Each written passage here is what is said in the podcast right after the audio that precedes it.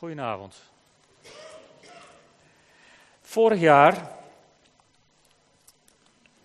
ging de preek Anno Domini over Psalm 90. En toen zijn we geëindigd met Psalm 90, vers 12, waar staat: Leer ons zo onze dagen te tellen, dat wijsheid ons hart vervult. En dat ging toen zo: wijsheid is geen kennis, geen informatie. Wijsheid is een hele bijzondere vorm van kennis. Niet het kennen van de harde feiten maakt iemand wijs, maar het kennen van Jezus Christus als verlosser en zaligmaker. Dat zal een mild mens van je maken. Het ontbreekt je aan wijsheid als je snel oordeelt, als je altijd je antwoord klaar hebt, als je overal iets van vindt. Mildheid, zachtmoedigheid, geduld, wachten op het juiste moment. Dat heeft allemaal te maken met de liefdevolle wijsheid die we van Jezus leren. Dat zal ook een christelijke levenskunstenaar van je maken.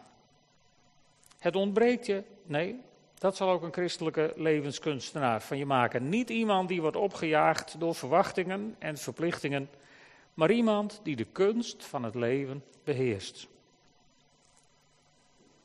Levenskunst heeft alles te maken met wijsheid. Levenskunst, een milde, liefdevolle levensstijl, heeft dus alles te maken met Jezus kennen. In elke situatie je afvragen: wat leer ik als ik me verdiep in wie Christus is? Dit is het gebed dat we aangereikt krijgen op de drempel van een nieuw jaar.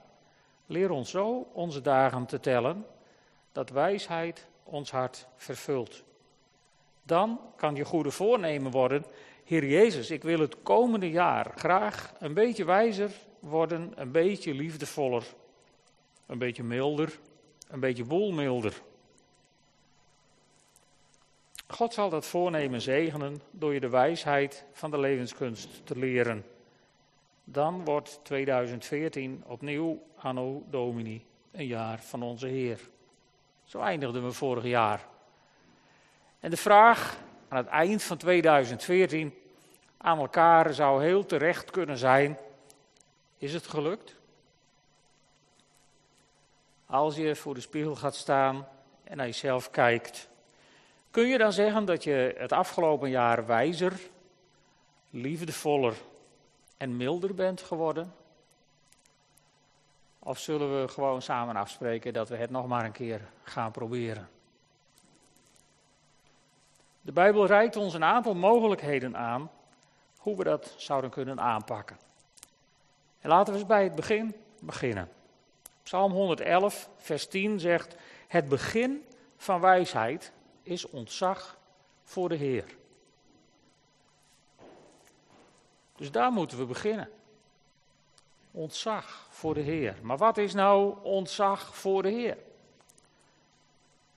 Ik denk dat voor, voor heel veel van ons ontzag voor de Heer en de vrezen des Heren, wat eigenlijk hetzelfde is, nog steeds meer te maken heeft met vrees dan met de Heer. Toch, die strenge God, die ooit een keer over je gaat oordelen, die God waar je misschien diep in je hart nog wel een beetje bang voor bent, die God die je, als hij niet oppast, op dezelfde lijn zet met Sinterklaas. Toen ik nog klein was, waren er twee mensen waar je voor moest uitkijken, twee figuren. Het waren God en Sinterklaas, want die hadden een dik boek waar alles stond opgeschreven wat je verkeerd had gedaan. Niemand had een boek waarin stond opgeschreven wat je goed had gedaan. Dat vond ik toen al frustrerend. Het begin van wijsheid is ontzag voor de Heer. Het afgelopen jaar heeft de Heer me voor mijn gevoel binnengeleid in een, in een, in een bereik van, van Zijn genade, van Zijn mildheid, van Zijn goedheid. En weet je, dan maakt dat ontzag, dat ontzag wat lijkt op angst, maakt plaats voor ontzag wat gewoon bewondering heet. Dan ga je zien hoe eindeloos groot de genade van God is. En dan wandel je daar binnen En dan, dan denk je af en toe, en andere mensen die roepen dat anders wel een keer naar je, van ja, maar kan dan alles zomaar? Nou, ik denk dat niet alles zomaar kan, maar ik ben wel aan het leren dat de genade van God en dat de ruimte in het koninkrijk van God ronduit ontzagwekkend is. Ontzag voor de Heer. Daar begint de wijsheid als we wat liefdevoller, wat milder, wat zachtmoediger, wat trager in ons reageren misschien ook mogen worden. Meer gaan lijken op Jezus. En als je denkt van ik heb daar, ik, ik, ik kom daar tekort, ik kom wijsheid tekort, dan geeft de Bijbel een geweldig advies. In Jacobus 1, vers 5 staat, komt één van u wijsheid tekort, vraag God erom. En hij zal u wijsheid geven. Dan laat ik even die bijzin eruit die ertussen staat. Maar zo staat het er. Kom je wijsheid tekort? Vraag God erom. En hij zal je wijsheid geven. En daar staat een prachtige tussenzin tussen. En dan gaat het over God die aan iedereen geeft zonder voorbehoud en zonder verwijt. Hoezo? Liefdevol, mild, wijs.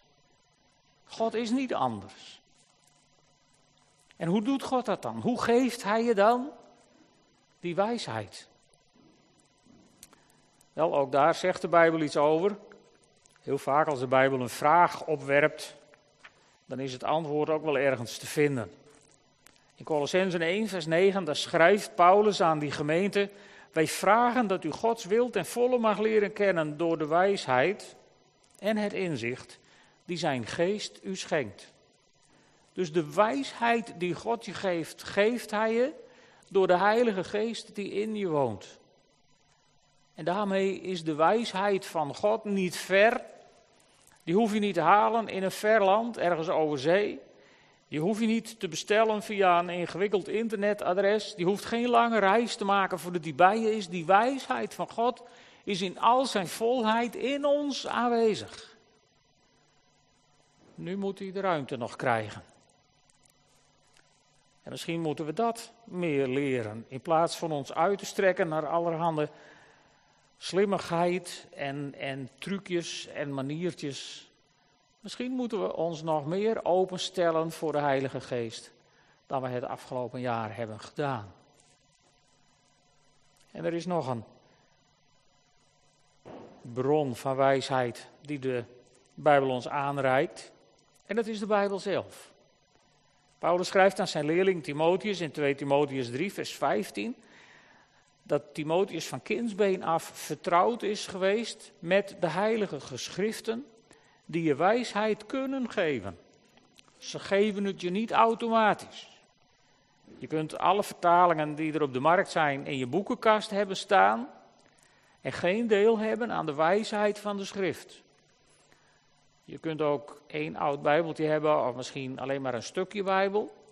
Zoals mensen in landen waar christenen nog verschrikkelijk vervolgd worden en daar wijzer van worden dan met mensen die de hele Bijbelse bibliotheek bij de hand hebben. Wijsheid is dus te vinden bij God in de persoon van de Heilige Geest die in ons woont en in de Bijbel. En bronnen, het woord zegt het al, bronnen leveren alleen iets op als er uit geput wordt. Het is niet een kwestie van werkeloos afwachten, maar van zoeken in ontzag voor God. En eenmaal gevonden, zal het vrucht dragen in je leven, zoals Jacobus dat prachtig beschrijft in Jacobus 3, vanaf vers 13. Dan zegt Jacobus dit: Wie van u kan wijs en verstandig genoemd worden? Laat hij het daadwerkelijk bewijzen. Beetje de trend van Jacobus. Hè? Want je kunt wel van alles beweren, maar laat het maar zien dan. Eigenlijk zegt hij dat hier ook. Laat het maar zien dan door een onberispelijk leven en door wijze zachtmoedigheid. Maar als u zich laat beheersen door bittere jaloezie of egoïsme, kunt u beter maar niet zo hoog van de toren blazen. U zou de waarheid geweld aandoen. Dat soort wijsheid, zegt Jacobus, komt niet van boven. Ze is aards, ongeestelijk, demonisch. Waar jaloezie en egoïsme heersen, vier en wanorde en allerlei kwaad hoogtij. De wijsheid van boven, daarentegen, is voor alles zuiver.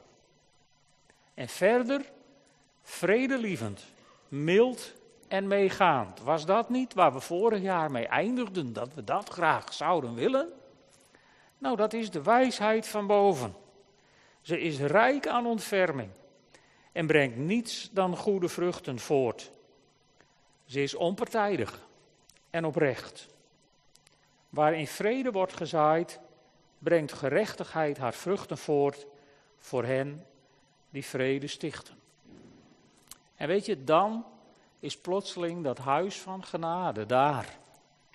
Als die wijsheid van boven in ons neerdaalt, als die wijsheid van boven in onze genen komt te zitten, als die wijsheid van boven ons primaire reactiepatroon wordt, in plaats van ons eigen reactiepatroon, wat altijd denkt dat hij wordt aangevallen, altijd denkt dat je wordt benadeeld, misschien altijd wel denkt dat je iets tekort komt of dat andere mensen iets van je willen. Misschien, misschien maakt het je wel naïef. En ik zou zeggen, dan maar naïef. Naïef is altijd nog beter dan die andere dingen. Een huis van genade. En ik zou jullie willen toewensen, ik zou ons als gemeente willen toewensen, dat deze wijsheid van boven, die zuivere, vredelievende, milde, meegaande wijsheid, die rijk is aan ontferming, goede vruchten voort mag brengen. In onze gemeente, in onze gezinnen, in onze carrières, gewoon in ons leven van alle dag. En dan niet alleen maar in woorden, maar zoals Jacobus het zo passend zegt, laat het daadwerkelijk bewezen worden. Mogen het zichtbaar worden in ons, zodat de wereld om ons heen zal zien dat die liefde van God in ons midden is neergedaald, in onze harten is komen wonen en daar niet zit opgesloten in een hokje, maar alle ruimte heeft om zich door ons te uiten naar de mensen om ons heen. Wat een bijzonder jaar zal 2015 dan worden. Een anno domini, een jaar onze Heren, voor ons allen. En dan zullen we merken dat wijsheid ons hart vervult en als we onze dagen tellen, dan zullen we met blijdschap terugzien op al die getelde dagen. En dan zullen de dagen die ertussen zitten, die je misschien liever niet meer zou willen tellen, die je misschien veel liever maar zou vergeten, die je het liefst misschien wel zou schrappen uit je lijstje. Je zult zien dat die dagen minder zwarte randjes krijgen. Dat die dagen juist iets gaan laten zien van die altijd aanwezige kracht van God, die bij je is geweest. De handen van God die onder je waren. De liefde van God die je heeft gedragen en die je heeft beschermd. Zullen we samen in ontzag tot God bidden, ons openstellen voor God, afspreken dat we serieus zijn woord gaan doorzoeken, opdat we over een jaar opnieuw een beetje wijzer, liefdevoller en milder zijn geworden. Zullen we samen bidden? Vader in de hemel, uw woord roept ons op om onze dagen te tellen, opdat wijsheid ons hart vervult. En Heer, als we het afgelopen jaar wijsheid, in wijsheid tekort zijn geschoten, dan hebt u dat gezien. U hebt dat opgevangen, u hebt dat bijgestuurd, u hebt het ons vergeven. En zo wilt u met ons een nieuw jaar ingaan. Zo wilt u opnieuw 2015 maken tot anno domini. Heer, als wij het komende jaar in uw hand leggen, dan is het uw jaar wat wij mogen beleven. En ik bid u zo om moed voor het jaar dat voor ons ligt. Heren, om, om de kracht, om dapper onder ogen te zien wat er op onze weg komt. Om het volle teugen te mogen genieten van de zegeningen die u ons zult gaan geven. Heren, maar ook als er lastige dingen op onze weg komen, dan nog bent u daar. Dan nog is, ja, bent u ontzagwekkend. En Heere God, leer ons wat genade betekent. Toon ons de diepte en de lengte en de breedte en de hoogte van uw genade. In het jaar dat voor ons ligt, dat bid ik van u in die wonderbare naam van onze Heer en Heiland, Jezus Christus. Amen.